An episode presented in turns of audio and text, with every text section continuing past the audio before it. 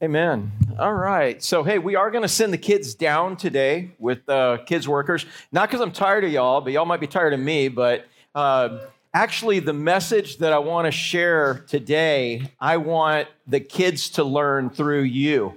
I want you to share it with them. So uh, that, that's kind of as I was praying. I was, I was, actually thinking about keeping them all up here and everything, but uh, uh, we have all our workers here. I didn't tell them I was going to have them all come up, but uh, but yeah, the message that I'm sharing with you today, if you've got kids that have gone down there, I want them to learn the reality of this message from you. So, uh, well, we'll get started here in, in a minute. Uh, I got to tell you a quick story about about Zane thing. Uh, the other day, I was up at uh, just so you all know how to pray for them. Uh, the other day, I was up in Lakewood Park. Had to go to the water store, and had to get some peroxide for my you know tank that cleans out all my well water and whatever. And i walked in and the ladies i had to buy this peroxide. She's like yeah i'm real sorry but man it's gone up. It's up to 25 bucks a gallon now. I'm thinking and uh and i said well you know i said ma'am in the past i would agree with you and i would berate the people who are supposed to be managing our country and how poor of a job they're doing in managing this country that has caused everything to, to go up. And I said, but you know what? I found no benefit in that. And so instead, God has changed my heart where I am now praising the Lord that I have the ability to actually buy it, or at least put it on a credit card and y'all let me walk out of the store with it. Credit card company will take care of that later. Hopefully, we can pay for that. We're pray, praying for that. But um, but I said, man, I actually have it. It's actually available. So I'm thinking, I always think about the gas in Haiti, 18 bucks a gallon, if you can even find it. And so I'm grateful I can even find this peroxide. I'm grateful I can walk out of the store with it. And I said, so I praise God. She said, you know, I, I got to start thinking that way myself. And we started having a conversation about the Lord. And I said, you a believer? And she said, she said, yeah. And uh, she said, but man, I lost my preacher a few years ago and I just haven't found one. And, and I said, You live around here? She said, I've been here my whole life. I said, You know Zane Lowry? And and she said, No. And the words the Holy Spirit brought out of my mouth was, Well, you must not done many drugs. Because anybody who did drugs in Fort Pierce knows Zane Lowry. Or, uh, but I'm just saying, at that point, it was like, and again, he said he's not proud of that. We're not glorying in that. We're glorying in what God has done. But literally, right out of my mouth, soon she said, No, I don't. I said, Well, then you must not have done many drugs. And she's, she laughed, said, No, I didn't do drugs. I was one of those other kids. And I said, Well, Zane did. And Zane dealt, Zane dealt a lot of drugs. And 13 years ago, God changed his life and saved him radically, like he could save every single person. And uh, yeah, give it up. You clap for that.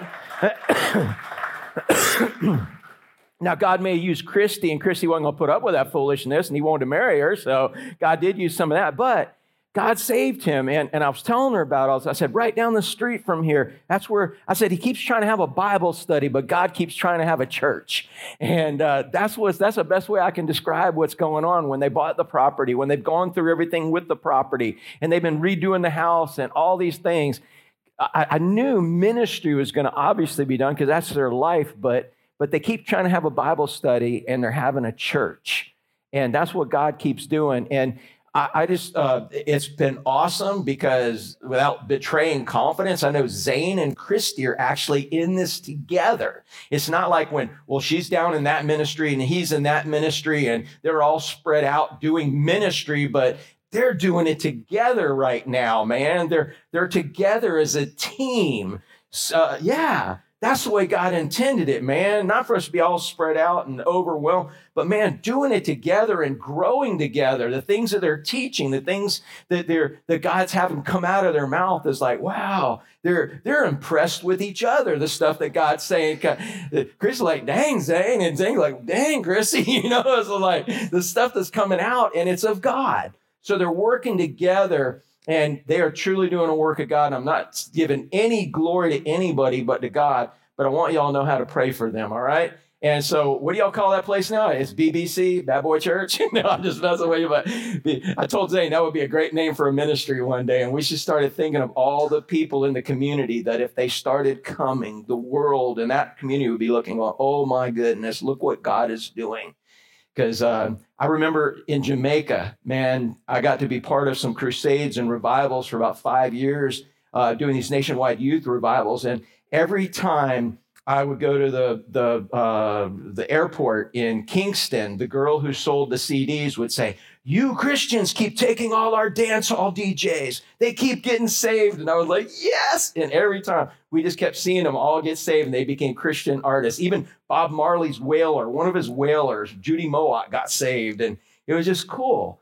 And that's what we need to pray for, man. We need to pray in our community because I don't know, you take, think of the most unlikely person to ever get saved right now that you can think of. Maybe it's a family member, and uh, maybe it's a neighbor, maybe it's a coworker. And I want you to know they were no, they are no harder to save than you were. In fact, you, in your self proclaimed goodness and morality and pride, you might have been harder to save people like me, we knew we were messed up and needed help. it's you guys that don't think you need any help that are hard. I'm just saying, man, just pray. It's God. It's God that's got to change a heart. And that's what he's in the business of doing.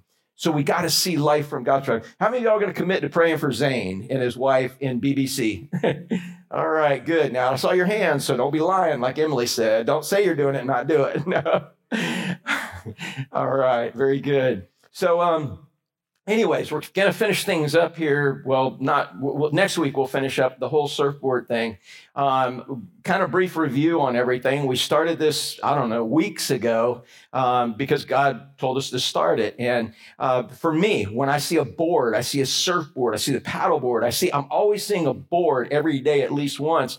I want to be able to see God in that. I don't know what you see every day. Might be your computer screen, might be a, I don't know what you see every day, but um, man, if you could just have that be able to remind you of who God is, I think life would be more successful because when we know that we are serving and worship and under the control of and the protection of and the provision of and the direction of an almighty God, it doesn't matter what happens, right?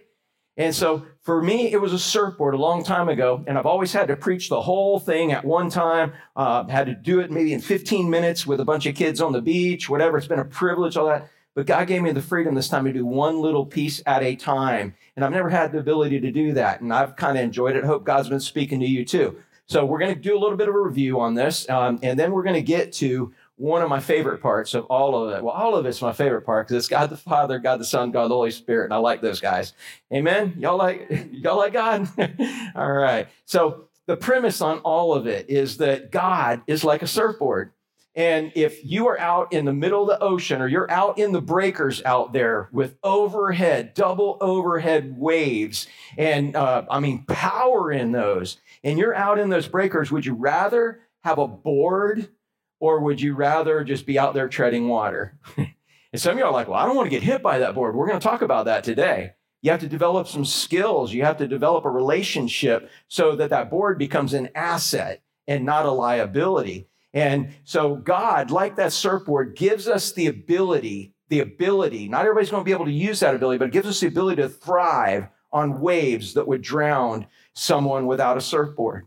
The circumstances in this world right now, I'm constantly saying to people, I don't know. That's what I talk about at the gas pump. That's what I talk about in the stores with people when they bring those conversations up. I'm like, I don't know how people without God can do this. Y'all have those conversations with people?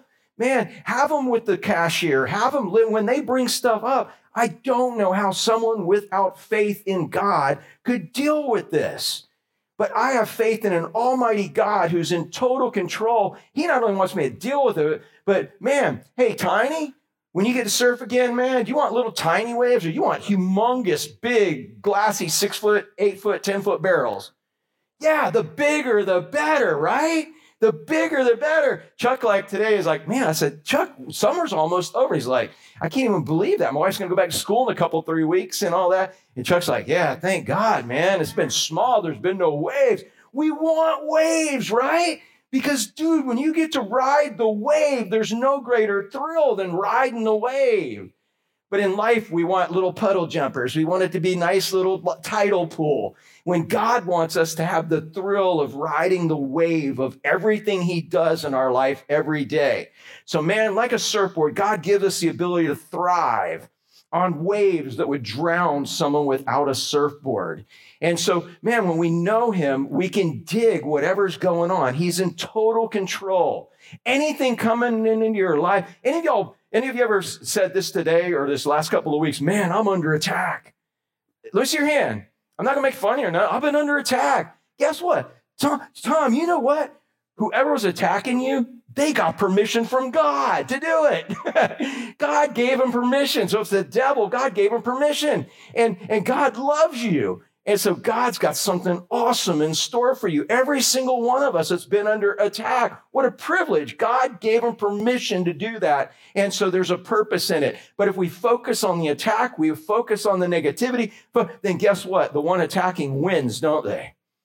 Man, we're just playing defense, trying to fight it all off instead of offense. Like, dude, you know what I want to do when I'm under attack? I want to jump on God's back Instead of me getting out there fighting and knowing God's got my back, you know what I want to do? I want to get, any y'all remember piggyback rides? Dude, I, I, pull Zane up if I want, if I really wanted to illustrate this. I could pull Zane up and get one of them little kids, man. He'd be like God, and them little kids would be like, be like us in the fight. Would it make more sense in a fight to have the little kid up front doing it and Zane encouraging him, go get him, go get him? Or should the kid just jump on Zane's back? Jump on God's back, y'all. Let God do the fighting and he's a mighty, powerful God. And if God is for us, who can be against us? Somebody smart asked that question one time. Y'all got an answer? Who can be against us? Nobody. If you're out there trying to do it, you still there, God? And while you turn, you get hit in the head. Don't ever turn around in the middle of a fight. I'm just saying. man, get on God's back. Go, all right, God, this is awesome. So God, like a surfboard, man, he's going to give us the ability to thrive on waves we would that would drown someone without a surfboard. So don't make waves. How many of y'all know people that create waves? Like if they ain't got a problem, they create their own? Yeah. Um, how many of y'all are that person? Nobody here is going to admit that, are you? But deep down inside, yeah, don't. Dig what you got today. Don't spend your time making waves. Spend your time riding the ones God already has for you.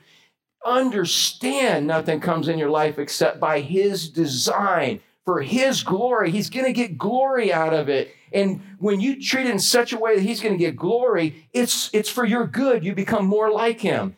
It had to have permission to come into your life by, from the one who loves you more than anyone. And that is so hard to understand in the middle of it, isn't it? So dig the ride. I talk to people a lot of times. You've heard me say this before. I'm just bringing it up because the Holy Spirit brought it up. But what did Jesus say? He was he was talking to people who were burdened by a religious system the Pharisees made, where oh my goodness, did I make the wrong step? Oh, did I do the wrong thing? And, and, and I mean, you can walk two steps, but not three. And I mean, the religious it was burdensome. And Jesus said, dude, if you're worn out from trying to worship God, you're worn out from trying to follow God in this system. He said, stick your head in my yoke. You guys know a yoke's piece of wood, and there's a place for two oxen to go to do the plowing. And so he says, Stick your head in my yoke. So whose head's guaranteed in that yoke, y'all? God's head. He's a big old ox, isn't he? And you know what you are? I've told you this before. What are y'all? A little chihuahua, man, and your feet don't even reach the ground. And here you are yapping, trying to control your destiny with God as the ox. Gavin, you ever tried to do that? You think you're an ox like God? Oh, come on, God. We even try to pull them sometimes. You're a little chihuahua just yapping. You're like, man, don't yap. Be like, all right, help, give me a little, give me a little encouragement in here. God, I'm I'm not really digging this ride right now. give me some, but man, just trust him because it all works out. Don't make waves, ride them. And so we talked about God the Father as this surfboard. We talk about the the foam in, uh, go back one there, the foam in this. If you were to take this foam, man, if you ever go visit Chuck Chapin room, he made this board, by the way, go visit all that and you go look at piece of, you can pull a piece of foam out of his garbage, man. Maybe we'll just bring foam in. So, and I'll give it away to people who need to know that God knows everything. And, but if you look at the foam, you see thousands, millions of holes, so many holes you can't even count them. And what it reminds us of, help me out if you've been here, what does it remind us of? God God knows everything. Wow. Have you ever stayed up worrying about the fact that you didn't know something? Chrissy, you ever worry? Oh, I don't know what I'm going to do. I don't know what I'm going to do. I don't. I'm not saying you do that, but that's probably more Steve, right?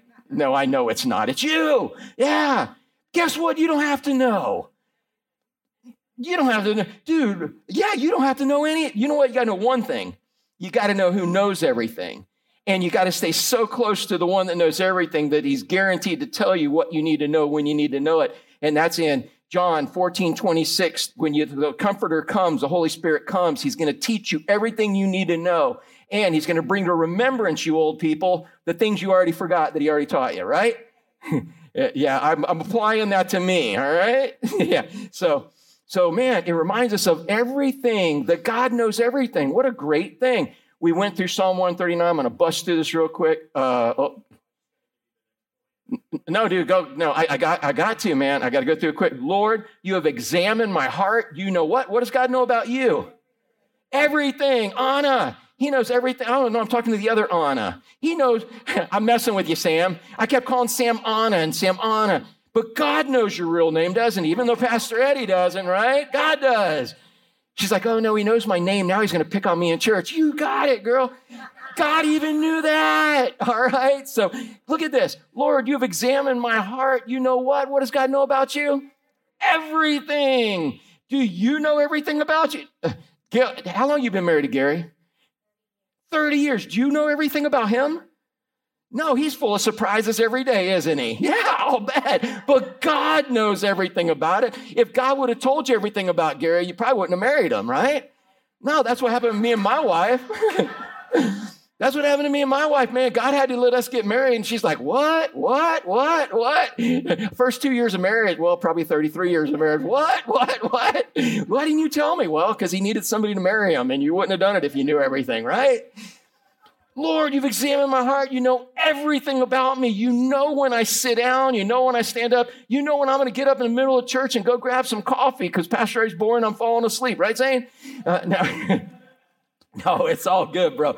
You know my thoughts, even when I'm far away. You know my thoughts, man.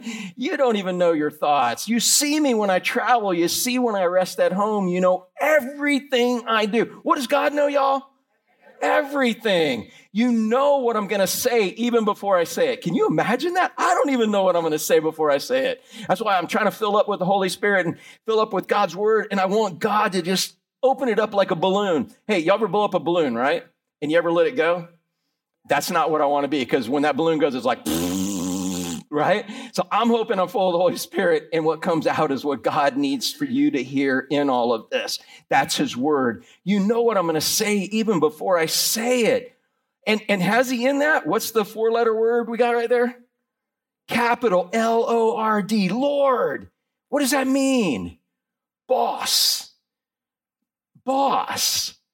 So if you're trying to be the boss, man, no wonder you got conflict.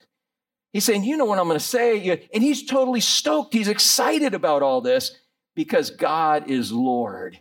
But when he's trying to be in charge, man, it isn't quite as exciting, is it? You go before me. Oh, this is, we, we talked about this. It, it, you're like, dude, I was here. I haven't been to church in four weeks, and this is what he preached on four weeks ago. But anyways, you must need to hear it again. That's why he brought you. But you go before me. He's before us. You follow me. So remember, we had the kids. We talked about we're a God sandwich. we're a God sandwich. And, and if that's not enough, where does God live? Inside of us. He's before us. He's behind us. He's in us. Oh my goodness. What more do you need? This is Almighty God. You know what you need? You need to know who Almighty God is. Because when we understand how phenomenal, how awesome, how almighty, again, if he's almighty, Chuck, how much might does he have? All. That means you got none compared to him. So if we truly focus our relationship on not what can you do for me? Can you get me out of this? Can you bail me? Can you fix this? He can fix anything. He can do anything. But it's he might not want to. We he wants us to know how almighty he is. And when you've got the Almighty and you're on his back, he's before you, behind you, and in you. Does it even matter what's going on? No, it doesn't matter, especially when you consider how long you're actually going to be here. Looking at some of y'all, I don't know that's going to be very long. I'm just saying. No, you're looking at me saying that. Go before me, follow me. Your place, you place your hand a blessing on my head. There he is. Yeah, I was messing with your kid's hair on that one, right? Yeah, he puts his hand on our on our head and he's trying to direct us and bless us to show us what he wants to do. But man, when we're so busy, he's trying to direct our face and we're like, "No, I want to see over here." It's like, "No, focus on me." What I want for you is the best. He goes on, How precious are your thoughts about me, O God? Man, Laura, his thoughts about you are precious, man. When you think of the word precious, how, would you even describe precious? Precious. Okay, Zane, that's good. What are, what are some precious, what, what's there some precious things in your life? Oh, the kids, yeah, the grandkids, yeah, they're precious, right? God's thoughts towards you are even more precious and special than that. Man, uh, they cannot be numbered. He doesn't quit thinking about you. That's pretty awesome. And so I can't count them. They outnumber the grains of sand. And when I wake up, you are still with me. So the more God finds out, he knows everything about you, but he still likes you. He still loves you. And in fact, if he's do, disciplining you, if he's bringing trials and situations in your life, it's because he loves you too much to leave you in the current state you're in. Maybe he's got to humble you. Maybe he's got to get rid of some cockiness. Maybe he's got to shave off some flesh so that you become more like him. Don't miss the purpose of it. Don't miss the purpose because he's going to accomplish what he wants to. If you're his child, man, what's that verse again? Um, you know, that we know he's faithful to, to finish. What was that, y'all? Anybody know that verse? Faithful to complete what he started in you. He's going to chase you down with that 80 grit sandpaper, you know? And if you don't want to be hand sanded, dude, he'll put you on an orbital sander. And you don't want to be orbital, he's coming after you with a belt sander. I'm just saying. He's going to sand you down and make you look like him. That's his purpose. Man says, when I wake up, you're still with me. Then we looked at, so, so the foam in the board represents, help me out, guys, God. All right, come on. You guys got to wake up again. One, God. I don't want you to ever forget this. And you may have some kids down on the beach, man, just walk up to them and start teaching them this, man. If they stick with you, good. That's that's what God wants you to do. But man, so God knows everything. That's the foam. Then we get to the stringer in the board. That's the piece of wood that holds everything together. It's its strength and it reminds us that God, God can do anything. So not only does he know it, how many of y'all have a know-it-all person that every time you talk to them, like, oh, well, here's the answer to this, the answer to, but they can't do anything about it. Yeah, I know. I need some more money to pay those bills. Thank you for that information. You got any? No. well, lot good you are. But I'm just saying, God not only knows everything, but He can do it. And that's unusual because there are know it alls, but they can't do anything about it. And then there's people doing everything about some, but they don't know anything. Anyways, that's a whole other story. But God can do anything. Look at this real quick. The heavens proclaim the glory of God, the skies display His craftsmanship. Man, Barb, again, you post those pictures every morning. Man, we see storm clouds. Man, we see different things in the atmosphere that God does, and it's undeniable. A big hurricane, and people know it's God. He reveals himself through the weather, through the sun coming up every day. You can count on it. Through the sun setting every day, the clouds, everything. Anytime there's anything spectacular in the atmosphere, people post it, right? Because it's just unbelievable. But God did all of that so you would be aware of Him. Whenever you see that, don't miss it. The fact that it's God that's doing it. God did that to encourage you.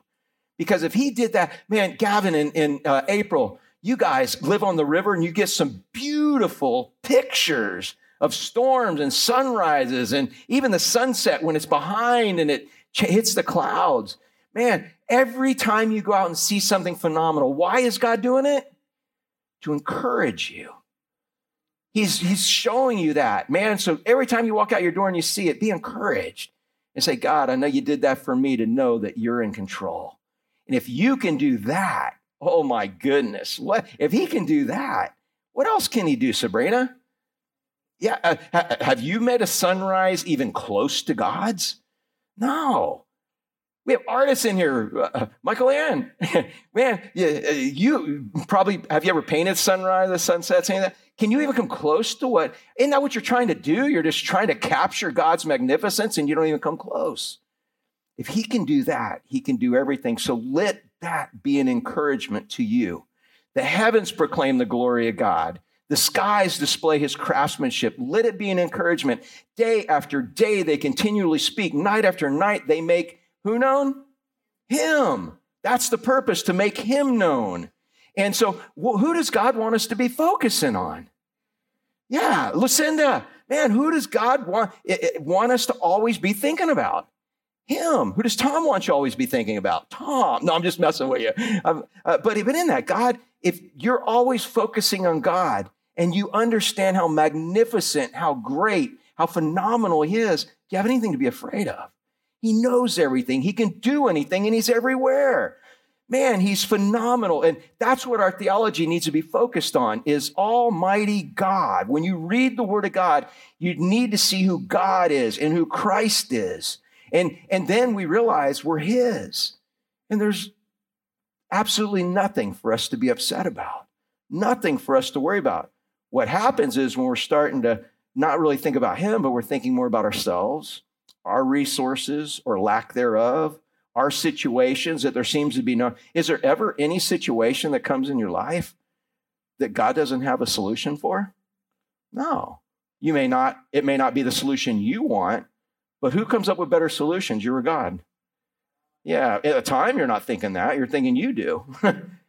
but give it a shot and see the solution God has. And in eternity, you may actually see how much wisdom there truly was in his solution man, they make him known. They speak without a sound or a word. Their voice is never heard, yet their message has gone through the earth. Their words to all the world. God has made a home in the heavens for the sun. It bursts forth like a radiant bridegroom after its wedding. It rejoices like a great athlete eager to run the race. The sun rises at one end of the heavens, follows its course to the other end. Nothing can hide from its heat. Boy, don't we know that on a construction site, nothing can hide from its heat, man. And but the fact is, when you're sweating out there, when you're feeling it, who does God want you to be thinking about? And, and let me ask you, Zane.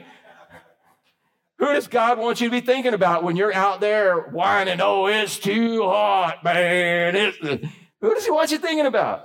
Why is he cooking you like a hot dog on the top of a I'm telling you, scripturally, dude, he want, he's like, God, Zane, I gave you the cool breeze and you had this problem. I tried to speak to you through the little whirlwind. Now I'm gonna cook you like a hot dog. What's it gonna take for me, you to think about me? Every single thing God brings in, in our life is for us to think about who?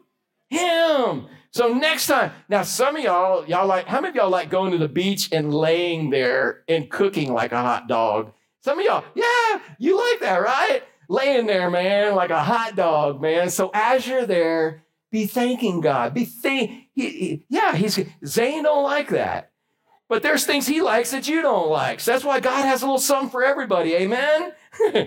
so when you're cooking there like a hot dog, who are we gonna be thinking about? God.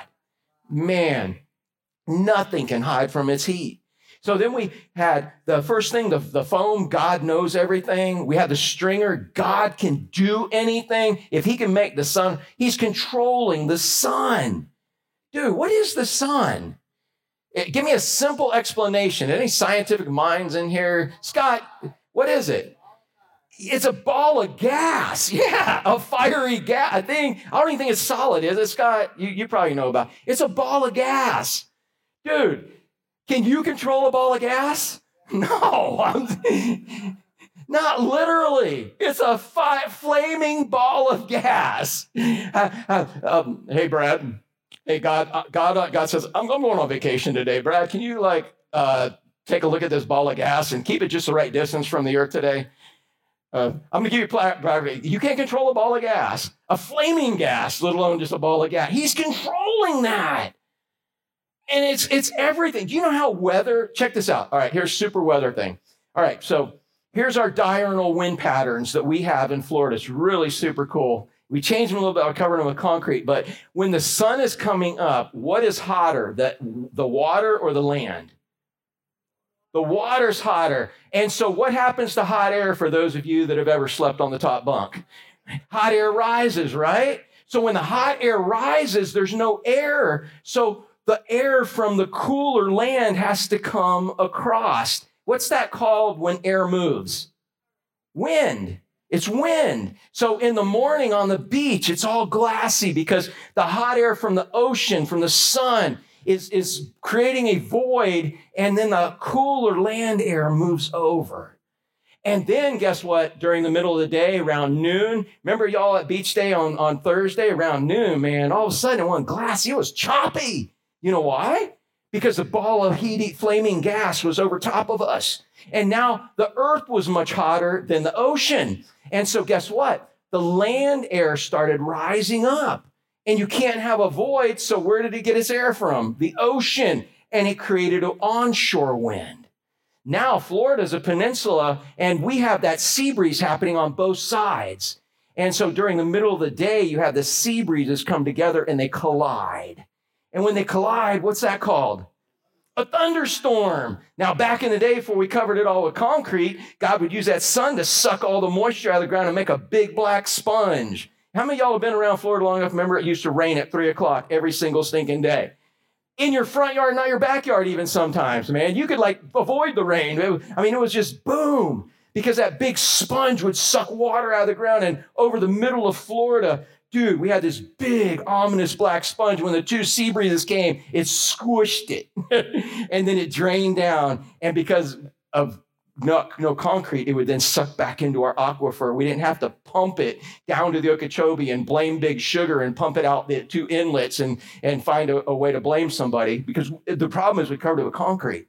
We messed up God's plan. But the fact is, dude, God sucked it up. God makes the wind. And every weather pattern we have is wind. Go look at the wind patterns for the earth. We're the intertropical convergence zone. Go look at what happens to the Tropic of Capricorn, Tropic, what's the other one? And the, the equator. All, it's all wind, it's moving, and God does it with the sun. How many of y'all want God to take a vacation? and you take it over one day. No, you can't even control a big ball of gas, man, a flaming gas. So, man, dude, God, He controls everything, the weather. Aren't, how many y'all are glad you're not in charge of the weather? I mean, oh, wintertime, oh, it's so cold. And then summer, it's too hot. It's too, is it ever going to rain? Oh, is it ever going to stop raining? So, you know what? That's the little chihuahua barking and yapping instead of digging what God has. When it starts raining, what are you supposed to do? Dude, dance in it, man. Yeah, act like you're on a sailboat and you ain't had a salt, a freshwater shower in weeks. I'm just saying, go play. So God knows everything. God can do anything, but the fiberglass that covers this board reminds us that God is everywhere. Now, Chuck, when he brought this out today, he was like, hmm. He said, wow, there's a ding in this board right there. And I was like, ooh, that didn't happen in church. He said, no, it's a truck ding. But Chuck, are you going to fix it before you go ride it? Because what happens if you don't fix it? Okay, water's going to get in, and is that going to mess your board up? Oh, so you're going to have a little yellow spot. Is that it? No, water gets in, it absorbs into the foam, and it starts separating the foam and the fiberglass. And all of a sudden, the board's delaminating. It's a mess. And that was the point we talked about even uh, last week and the week before that everywhere God is not, you kick him out of your schools, you kick him out of your government, you kick him out of your society. Everywhere God is not, there's a ding. God is everywhere. He's the fiberglass. And anywhere he is not, there is a ding and people get delaminated from who God is, from what his purpose is. We start using things and doing things for a different purpose than what God designed it for, and it delaminates and it messes everything up. Amen. So God is everywhere, and that's what this foam represents when we look at this surfboard. Look at this super quick. I can never escape from your spirit. I can't ever get away from your presence. So can you hide from God? Can you run from God? No, you can, you, he can catch you. You can't get away from him. But why would you want to? Let me ask you a question. Why would you want to? Huh? Yeah, Adam and Eve. Did y'all remember? They had beautiful fellowship with God in the garden. Till the one day, the snake, Satan said, Did God really say that? And I want you to remember that because that's Satan's ploy. Did God really say that?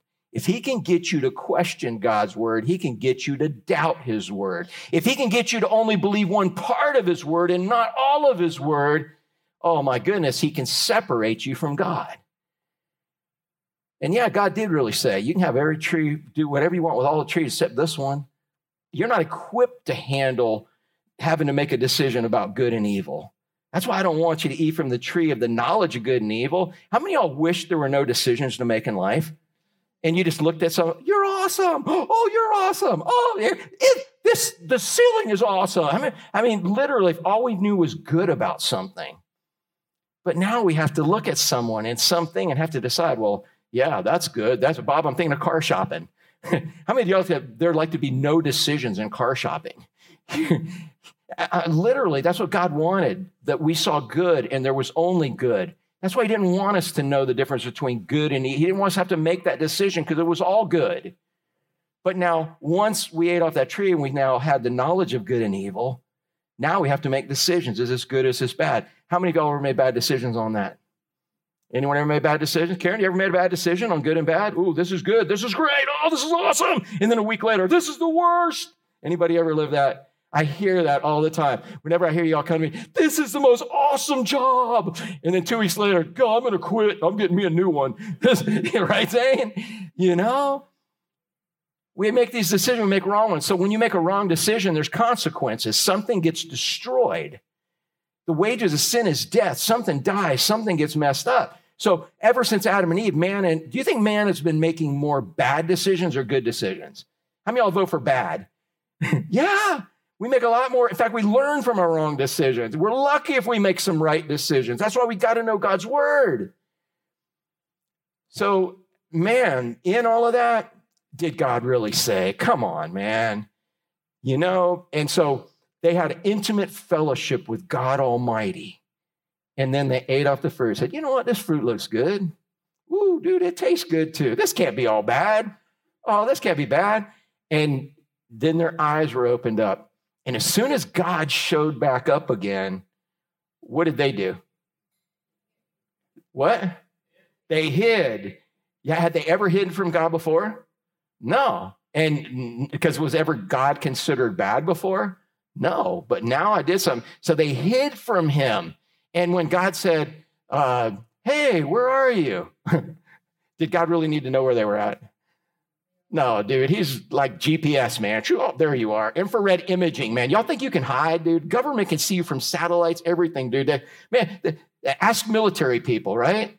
I'm just saying, you, but you can't hide from God. So it wasn't God saying, you know, oh, I don't know where you're at. You're you're the world best at hide and go seek. It wasn't that at all. It was like, hmm, where'd you go? Because when we sin, we want to hide from God, and you can't hide from Him. But how about when you're walking with Him? Do you want to hide from Him? No, dude, you're on His back, piggyback, letting Him fight your fight your battles, doing everything for you. We have perfect peace when we keep our mind focused on Him. He said, I can never get away from your presence. So even when you want to hide, you're not away from his presence. You just feel like you're away from. Anybody ever feel like God's not there? And all of you are sinners. I know you are. Let me see your hand if you have ever felt like, dude, I've done something. God's not right here with me right now. He is. You got to get back in the Word of God to know that He is there. There's nothing you can do to not be his child. There's nothing you can do to change his perfect love for you. There's nothing you, it's you that is trying to create a void, to create a separation when God loves you and says, Hey, when's it too late to be forgiven? Yeah, when you die. yeah, when you die. Never. Whatever you've done, come back to him. But guess what? Devil in your flesh in this world system doesn't want you to know that. They want to keep you separated so they can control you. And that is the devil, the world system he created, and your flesh. But God wants an intimacy. What did he do? Hey, Adam and Eve, where are you? Uh, well, Ollie Ollie income free. Y'all, do kids even play? Like, y'all remember that? Did y'all, do y'all still play? No, there are kids in here. Kids still play hide and go seek, man. I'm just saying, we played it forever. You know, did God just say, okay, I can't find you, I give up? What did God do next in the garden? Rick, what God do? Yeah. Yeah, so they came out and they're wearing little like uh, well, we like to think of fig leaf, you know, bikinis, and you know, and God said, "Yeah, that's not going to cut it. You can't cover your own sin." and he killed an innocent animal while the blood and the fur and the flesh was still warm. He clothed them with that to let him know that blood was going to be necessary to cover sin because sin is that horrible to God. And it was a picture of what Christ would one day do. But he made a provision and he restored them back into fellowship with him. He said, You walk with me, man, we got fellowship. You choose not to, that's on you, man. I'm coming after, that's on you. But I'm making it possible. I'm making every way possible for you to have intimate fellowship with me. And that's what he wants from us. I can never escape from your spirit, never get away from your presence. If I go to heaven, you're there. If I go down to the grave, you're there. If I ride the wings of the morning, if I dwell in the farthest oceans, even there, your hand will guide me, your strength will support me. Um, in all of that, I could ask the darkness to hide me and the light around me to become night. But even in the darkness, I can't hide from you. To the night shines as bright as day, darkness uh, and light are the same to you. You made all the delicate inner parts of my body and knit me together in my mother's womb. God knew you when you were in your mother's womb. He knew you. We know in scripture, He knew you before you were even created. He knew you before you, your parents even thought about you. And He certainly knew you from conception in there. Knit me together in my mother's womb. Thank you for making me so wonderfully complex. Again, we talked about this before. How many of y'all since then have thanked God? Wake up in the morning and said, looked in the mirror and recognized you were a complex person. Christy, you ever walk, look at the mirror and say, I am a complex person? No? Zane, do you ever look at Christy and say, she's a complex person? You probably don't even want to answer that because you're married, right? You'd be a smart man, but but literally, thank you, God, for making me complex. Because if you're so complex you can't handle yourself, then what does that mean between about you and God? you have to have a relationship with him to be able to handle you. You try to do it on your own, man, it gets confusing. But man, isn't it awesome when God continually reveals to you how awesome you are and why he made you the way he made you and why things are happening the way they're happening? That that only happens from a relationship with him. Man, your workmanship is marvelous. Bob, did you get up in the morning and look in the mirror and Say, You are God, your workmanship is marvelous. just once, yeah. I challenge you, man. Go get out of the shower and just look in the mirror and say, God, your workmanship is marvelous. Because we're not looking at the outside, are we? I mean, the outside's there, dude, but I'm saying, but the inside's going to last forever. His workmanship is marvelous. How well I know it. That's what Zane was saying. What God's done in your life is marvelous, right? You watched me as I was being formed in utter seclusion. No one could see anything except you. I was being woven together in the dark of the womb. You saw me before I was born. Every day of life was recorded in your book. Every moment was laid out before a single day had passed. And so, God, God knows everything. God can do anything, but God is everywhere. Oh, Brandon wants to do it, man. Brandon, stand up, man. I saw you. Come on, man. All right, somebody stand up with Brandon. All those that want to just do that real quick. How many of y'all y'all just need to stand up real quick? Go ahead, just stand up real quick, and we'll do this part, and then we'll hit the other part. Brandon wants to. I saw Brandon move. Did anybody else move on that one, man? All right, you guys stretched out. All right, so help me out. God knows everything. God can do anything. Here's the good one now God is everywhere. Oh, come on now. Now that you know it, God is everywhere. All right, grab a seat. You should be good for another 10 minutes or so. All right. All right. So, God, and we haven't even got to the new stuff, but there was some new stuff in there. All right. God the Son. So we have this magnificent God, but uh, we have to be attached to Him. And, and we're so incompetent, inferior, impotent. We're so everything. We cannot attach ourselves to an holy, righteous God because we've blown perfection. So we needed somebody to be able to attach us to him, and that's Jesus Christ. He's the leash. We talked about this last week. Jesus connects us to God. And we looked at one simple passage of scripture. There is one God and one mediator who can reconcile or attach God and humanity, the man Jesus Christ. So again, how many gods does it say there is? Read that again. There is one God. So, any of this baloney, any of this malarkey that you're hearing in the world, and people wanting to be like, oh, there's all of these gods, they're all saying the same thing. They all, it's one way to get to them and it's a different. No! If you want to believe that, you can't believe what the Word of God says because the Word of God says there is how many gods? One God. And how many ways to that one God? There is one God and how many mediators? One mediator who can reconcile God to man. And if God, if Jesus Christ was not good enough, you know, again, it would be like you having to say, well, God, you know, I appreciate Jesus coming from heaven. I appreciate him doing all he did, living a sinless life, not ever sinning and having the wrath on somebody, you know, for, for you know, calling him and spitting on him and all that. I appreciate and, and being beat beyond recognition, never sinning and crucified, hanging there, dying of, you know, being suffocated and sunburned and and and and thirsting. I appreciate all that suffering that he did, and, and then taking his life and dying. And then, yeah, I get it. He rose again to pay for those that need to be saved that way. That was cool, but God, there's there, there's got to be other ways, right?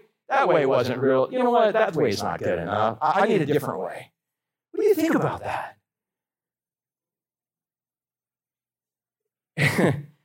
How arrogant, how ignorant.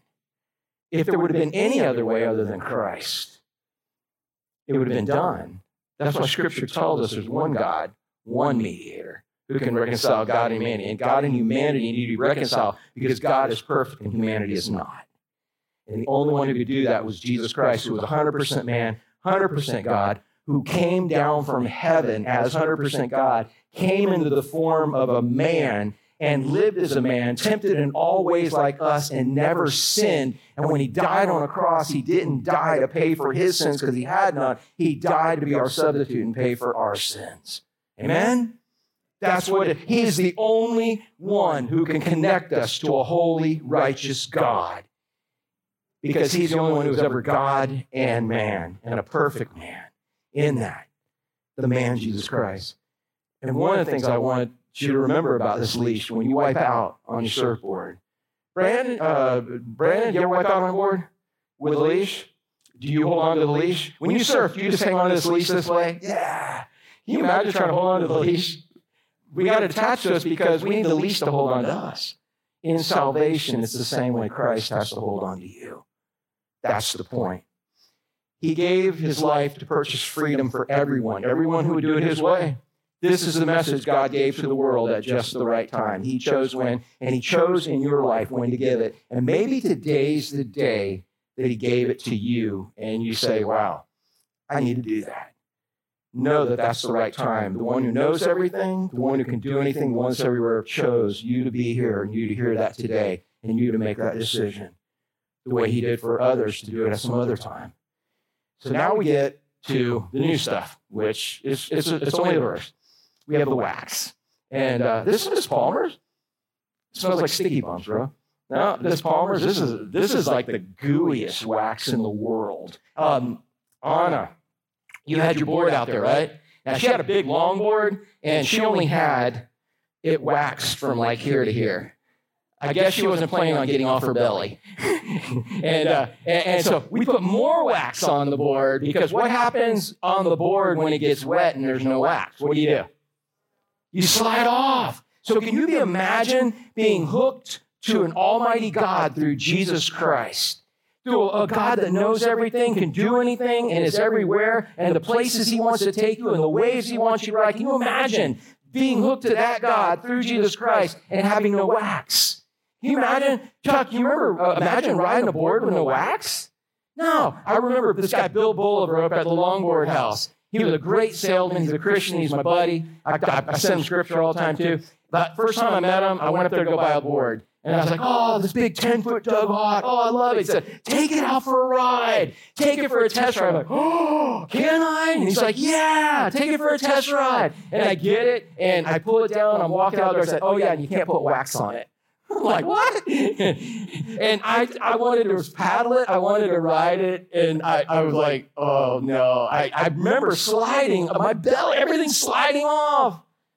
You can't stay stuck to an almighty God without wax. So, what is the wax? The wax is His Word that we have to be in on a daily basis. And, and in fact, we have to meditate in it. Um, in Psalm 1, blessed is the man that doesn't walk in the accounts of the ungodly, doesn't stand in the way of sinners, and doesn't sit in the seat of the scornful, because that's what you're going to do. You're going to start walking, then you're going to find yourself standing, and then you're going to be sitting in a place doing things you didn't want to do. But he said, instead, blessed is the man, he says that, uh, blessed the man doesn't walk in the counsel of the ungodly, stand in the way of sinners, sit in the seat of but his delight is what? What's his delight? in the law of the Lord. He delights. He's flexible to. He loves the law of the Lord. Every time he's in a situation where he's thinking, where he's got a problem, where he's got a situation, every time he can think of it, he's delighting himself in the law of the Lord. And in that law does he meditate day and night. And it says he's like a tree in the middle of the desert planted by a stream. That man's got fruit, got leaves, and that benefits all kinds of, because the tree has all that stuff, not to benefit itself, benefit others. So he's got, got all that going on, but it's because he delights in the law of the Lord. And in his law, he meditates day and night. That word meditate, one of the original two versions of that in, the, in the Hebrew language, they had to come up with a word to describe something. One was a lion laying in the grass, just kind of, you know, that was a lion meditating, just mulling it over, repeating it again and again, kind of like like Leia's going to do for you, Tom. She'd be so sad when we're gone, and you're she's going, mm, mm, mm. yeah, she'll make some weird noises, yeah, but Man, the other version or the other word uh, that they came up with this for was talking about a cow chewing the cud. So when the grass is wet in the morning, and it's uh, how many y'all like don't just you can't stand just chewing on dry grass. You know what I'm saying? You'd rather get it in the morning when there's some good dew on it, and it's kind of got a little flavor. It's kind of green, and you go down there and you eat some good green grass. It's got some moisture in it. It's way better than the stuff in the afternoon that's all just dry, you know, grass clippings that are cut and dead.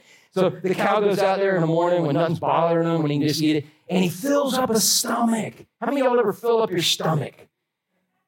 You ever fill up your stomach, Steve? Oh, yeah, dude. But can you imagine now? How many, how many stomachs does cow have? Four stomachs. Can you imagine if you had four stomachs?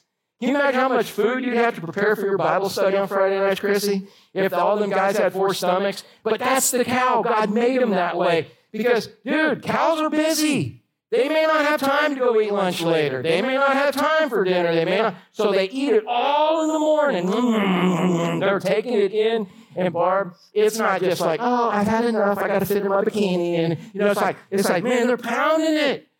They ain't caring about no bikini or beach body, man. They're, you, you know, you have a beach body, go put something on and go to the beach. That's a beach body right there. I'm just saying. But they, they take it all in, man, and then if they got more room and more stomachs, they fill it up and they go, oh, dude, there's some more good, good, good moist grass, and I got more stomachs. Yeah, baby. Kevin, can you imagine? Where's Kevin? Kevin, yeah, I wore your fitness shirt last night, man, and I was thinking about you. And can you imagine if we had four stomachs, dude? We'd be in trouble.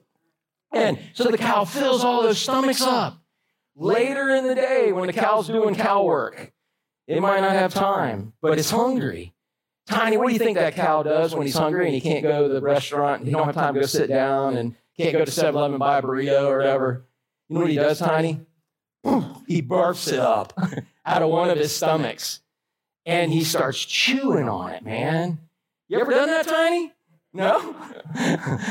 well, then I won't tell you that I did, but I'm just, I'm just joking with you. I, nobody does that. I just, I hated surfing after lunch because it doesn't ever taste as good the second time. So the perla don't taste nearly as good the second time. But I'm just saying, dude, the cow barfs it up and he starts chewing it again because there's more nutrients in it and he gets the nutrients out and swallows it back again. He's got four stomach loads, dude. What happens if he did not fill his stomachs when he had the opportunity?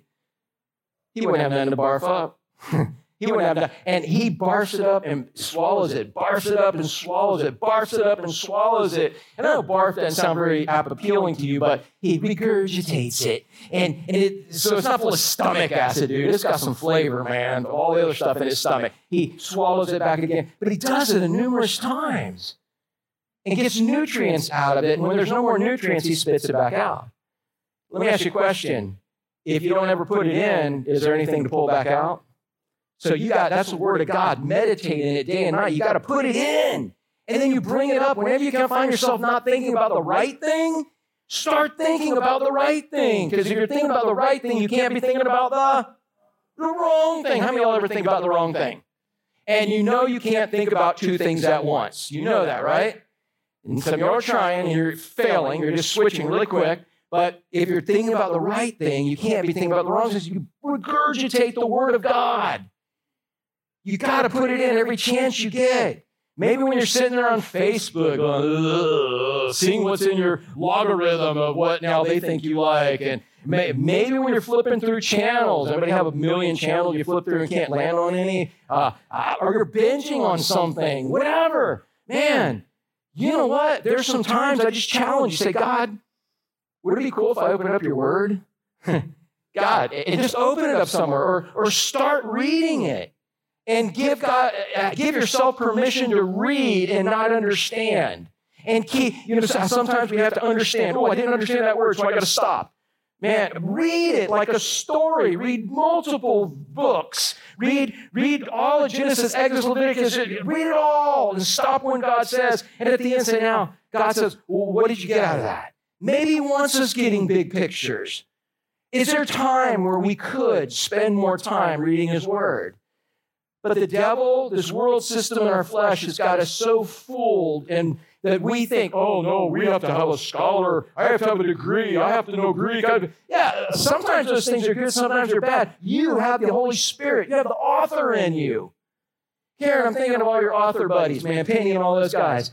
Dude, if I wanted to write, read Penny's book, the best way to read her book would be having her sit next to me, right? So if I'm reading I'm like, oh, hey, Penny, what do you mean by that? Hey, Penny, you, and the author could tell me, who's the author? All scripture is inspired by who? God. And where does he live? Inside you. So you've got a, the, the author at a book signing table. You read it and say, what does it mean? And let him tell you. Uh, dude, Zane, I know this is dangerous, man, but when you came out of the womb, man, what could you do with a T-bone steak? A big porterhouse. Not a whole lot, but somebody thought enough to cut little bits and pieces and feed you, right? And little by little, you learned to cut. Little by little, you didn't even need to cut. You just picked the whole thing up and started gnawing on it, right? What can you do with a porterhouse steak right now? Damage it. And you can even eat the bones, can't you? All right, that's what after you got boiled for. But I'm just saying, did that happen instantly? No. And, and so what God wants, you just read. God wants to cut it up, and whatever made sense to you, whatever stuck out, that's what God cut up and put on the floor. And maybe that's all He wants you to know right now. You don't have to preach a sermon. You don't have to teach a class. You don't. Have, it's for you in an intimate relationship with God. In fact, so His Word daily is. If you're not in His Word, I'm not giving you a guilt trip. No, I'm just saying you're riding a surfboard with no wax. You've got an awesome God, and He's slide, you're sliding all over the place. His word, that's why I send it to you guys, and I pray for you when I send it. Because when I get it in the morning, that's the first thing I got to do is get it. I put it on Facebook. I may not send it to you till later in the day or whatever, but I send it because it's hold, helping hold me accountable. And this is my marching orders from God. He cut off a little piece for me and fed it to me that morning, and I'm going to give it to you. It's not really regurgitated, I don't think, at that point, is it? But I'm giving it to you. And it's, I hope you get something out of it. You know, at least I'm praying for you. And, and if you want it, let me know and I'll text it to you too. But I'm hopefully encouraging you to read his word and get something out of it. Look at the scripture here. All scripture. How much scripture? All of it. They had the Old Testament at this point, but both Paul, Peter, John, all those guys, if you read their books, they're not just talking about the. They knew what the apostles were teaching was, was part of the new covenant, the New Testament. They knew their stuff was Scripture. They called it Scripture. They called it under the authority of God. So we're talking about all our Scripture that we have. It is inspired by God. It means it is God breathed. It wasn't like God said, Oh, Kevin, write a book about sin. No, it was like God worked through Kevin and breathed the words out through him, not like a robot, but God made sure he wanted what he wanted to say protected. Is God big enough to protect his word?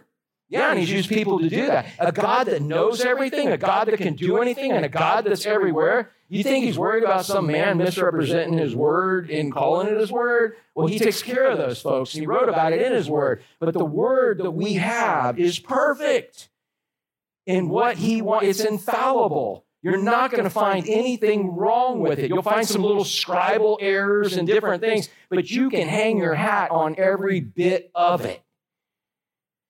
All scripture is inspired by God. And look what it is. What's the next word? It is what? Yeah, useful. What's the opposite of useful?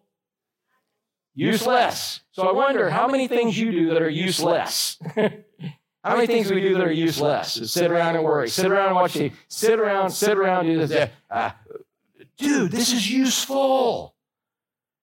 And, and it's, it's useful to live in this life. And if you read Second Timothy, even the beginning of chapter 3, that's when he says, hey, men are going to have in the end times, which the end times are from the time Christ ascended to the time that he comes back. We're in the end times. We're 2,000 years into them. I have no idea when it's all going to happen, but that's what's considered the end times. When Christ arose uh, to the time he comes back. So that during this time, men are going men are going to have a love affair. Men are men are going to be, be in love with love.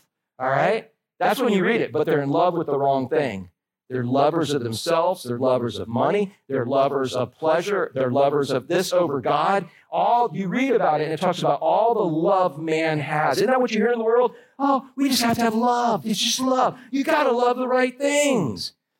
If I love heroin, is that a good thing just because I love? No, it's a whole, you got to love the right thing. You got to love God Almighty. Isn't that what he said? They said, Jesus, tell us about the commandments. What are the greatest commandments? Love the Lord your God with all your heart, your soul, your mind, your strength. Love God with everything you have. And then he's going to, he's to show you you love him because you're going to love others. But men are lovers of all these things, and life's going to get confusing. That's why he says, man, this word of God is useful. Don't back off, Timothy. There's people going to be preaching all kinds of stuff. Don't back off from the word, Timothy. Even if you get thrown in prison, even if you get killed. Look at me. I'm, he said, don't back off. It's useful. And look what it is useful to teach us. If you have to be taught, hey, Laura, if you have to be taught, what does that mean? You didn't know it. Yeah, we are. Well, I don't do that's common sense. No, how many of y'all need to be taught the same thing over and over some days? Yeah. I, thank you, two honest people. Rest, yeah, I'm just saying, dude, maybe I just really ain't the sharpest marble in the box. Um, I got to be taught because this world's confusing and everything. I need God to remind my brain, to remind my heart, to remind my actions that this is what's got to happen. Because I live in this world, but I'm not of this world. I got to stay full. You are what you, Emily, are you what you eat? You are what you eat. Yeah, man. You are what you eat. All scripture inspired by God, useful to teach us. Look at this. Not won't be much longer. What is true to make us realize what is wrong in our lives? It corrects us when we are wrong, teaches us to do what is right. So here's what the word of God does. It says, ding, ding, ding, ding, ding, what you're doing is wrong. How many y'all have ever had somebody come in your life say, hey, that's wrong? You're like, oh, need someone, you got the word of God to say, this is wrong. Because your emotions, your heart, and your mind, those are the things that the word of God protects you from. Those three things. You can't go with your heart. It's the most deceitful thing of all, Jeremiah said. And you have your heart set on something, and now all of a sudden your emotions, oh, this is what I want. And then your mind helps you figure out how to do it, how to pull it off. You need to renew your mind with the word of God on a daily basis, and you can do it. Just read it. Let God interpret it. Let God show you what it means. Let God show. Is God big enough to show you how to apply it? Do you have to just wait on Sundays? You have to just wait on Bible study night? No, man, you need this word of God and you can do it if you're saved. It's inspired by God, useful to teach us. Look, tells us what's wrong. And then, so uh, is that all you want, Chris? If you had somebody in your life saying, that's wrong, that's wrong, that's wrong, that's wrong. Karen, Someone you're like, that's wrong, that's wrong, that's wrong. If, if someone, if that's all your mom ever did was say, that's wrong, that's wrong, what would that be like? It'd be hard, right? Because you'd sort of want to know something else, right? I don't only want to know it's wrong, I want to know what else. Yeah, well, if that's wrong, then tell me what the right thing is to do. So that's what the word of God, that's what he's saying. It tells you this is wrong, but he also says, but instead of this, do this. And you're like, but I can't do it. I don't know. And so the next part is he says, all right, I'm going to help you stop doing the wrong thing and start doing the right thing. And then I'm going to help you sustain the right thing. So he says, this is what the word of God says in that verse. I'm going to tell you what's wrong. Then I'm going to tell you what's right. Now I'm going to tell you how to do what's right, but I'm going to tell you how to keep doing what's right. I mean, I would like to stop doing the wrong thing, start doing the right thing, know how to do the right thing, and, and, and then be able to continue the right thing. Does that sound like a, Sam, does that sound like a good thing? That is a real good thing. And you know, the only way you're going to be able to do that is if you stay in his word daily. Chuck, how often do you wax your board, man? Every time. When you put that base coat on, man, you got that base coat, and then it, you may surf it or whatever. When you get up in the morning and you go out for dawn patrol, you know what the greatest smell in the world is? Tom, it's not the greatest smell. I don't know if you have flavored wax or not, but dude, I have sticky bumps. And man, when I start rubbing another layer of sticky bumps on the existing bumps and I smell the wax, it's just like, oh, it's heaven. And it's the same thing when I open God's word and he starts speaking to me through his word. It's a beautiful thing. And, and man, so every time you go to ride, you got to put a new coat of sticky bumps on. You can't just live off the old coat. You need new ones. And that's what God wants to do for us here, guys. Every time He gives us another situation, we need to go to His Word and treat it like wax on a surfboard. But when we try to do it from what we've already learned, what we've already done in the past, what we heard preach, what we did, and it's not something fresh from the Holy Spirit, chances are you're going to slip all over the place. For me, particular, you know what's going to happen if I don't go to the Word when I got decisions to make? I, I might not even think about God. I might just step right into the next decision. And when I'm starting to slip, it's like, oh, hey, what if you're halfway down the face of a big old wave and like, oh, I forgot to put wax on. it's a little late. You're going to wipe out. But before you ride the next wave, you better put some wax on. That's what the Word of God is. But I fear that the devil has got the church so scared of the Word of God that they think that they can't understand it. Man, you want an easy way to do this to get started? Listen, and I'll end on this. There's 31 days in a month, right? Usually 30, 31 days. The book of Proverbs, there's 31 chapters in Proverbs. So here's what I don't want you doing. If you do it, I'm not saying it's wrong, but I'll tell you what happens. I don't want you to go and find a through the year Bible reading program. You can do it if you want. For people like me, it doesn't work because I know I'm going to miss a few days. And if I'm supposed to read 20 chapters this day, 20 this there, I'm, I'm exaggerating. But if I miss a few days, now I got to get caught up again and do today when I didn't have time to do it. And guess what? And I've been a pastor for 30 something years, and you guys quit because you think you failed because you can't catch up, so why bother? Here's what happens if you take whatever the date is, read that chapter of Proverbs in the morning. You can do it before you ever get out of bed. Just get the eye boogers out and look at it and say, All right, read it and say, God, make one thing stick out to me today.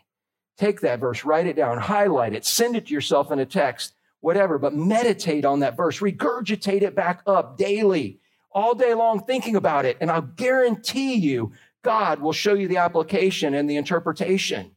He will show it to you. And at the end of the day, you'll be like, oh, I am so glad God did that because he'll keep you out of trouble. He'll show you what's wrong, show you what's right, give you instructions on how to do the right thing and how to keep doing the right thing. Read that chapter of Proverbs and look for one verse to apply. I did that for almost 20 something years, and it was valuable. I can almost tell you what's in each chapter of Proverbs uh, in doing that. And sometimes I go back to doing it. Now I'm just reading through scripture. But again, if you want a simple way to do it, read Proverbs.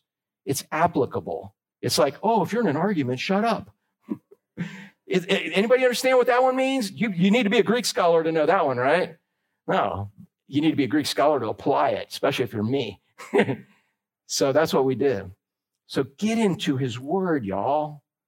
Quit riding this awesome board called God, being attached to an awesome leash called Christ and sliding all over the place. And when people see you riding a board of great, Chuck, is that what you want people to buy? Impact surfboards, get custom made boards that you put your heart and soul into. Have, they're connected and they go ride, and there's everybody on the impact board is sliding all over the place, falling off. Is that great advertisement for you? Not at all. Put some wax on. That's what God wants. Dude, I give you my word. You've got your Holy, my Holy Spirit living in you. Just do it. You have no excuse for not rubbing that wax on. Don't give me this that you can't understand. If you can't understand it, you're not saved. Or you're trying to figure something out that's not there. Just with your heart, seek God and open up the word and do it. There's going to be two times the devil is going to want to fight you more than any other time, and that's when you're reading the word of God and when you're praying, because of those are your offensive weapons fight back and do it. Let's pray. Father, thank you for loving us. And Father, um, thanks for this analogy. And um, Father, um, I know there were some things that we've preached on before, but I think there were some other things that need to be said. And I pray, Father, that um, you would take your word. I know it doesn't return void. And you would use it like a two, sharp, two edged sword to penetrate into the tightest crevices of our life not to make us miserable, but Father, to make us satisfied in you. Father, I pray that if there's someone here that doesn't know that you are awesome, and they really do know that they need someone that knows everything, can do anything, is everywhere. Father, give them the desire and ability to believe that Christ, when they surrender to you, what Christ did on the cross can connect them to you.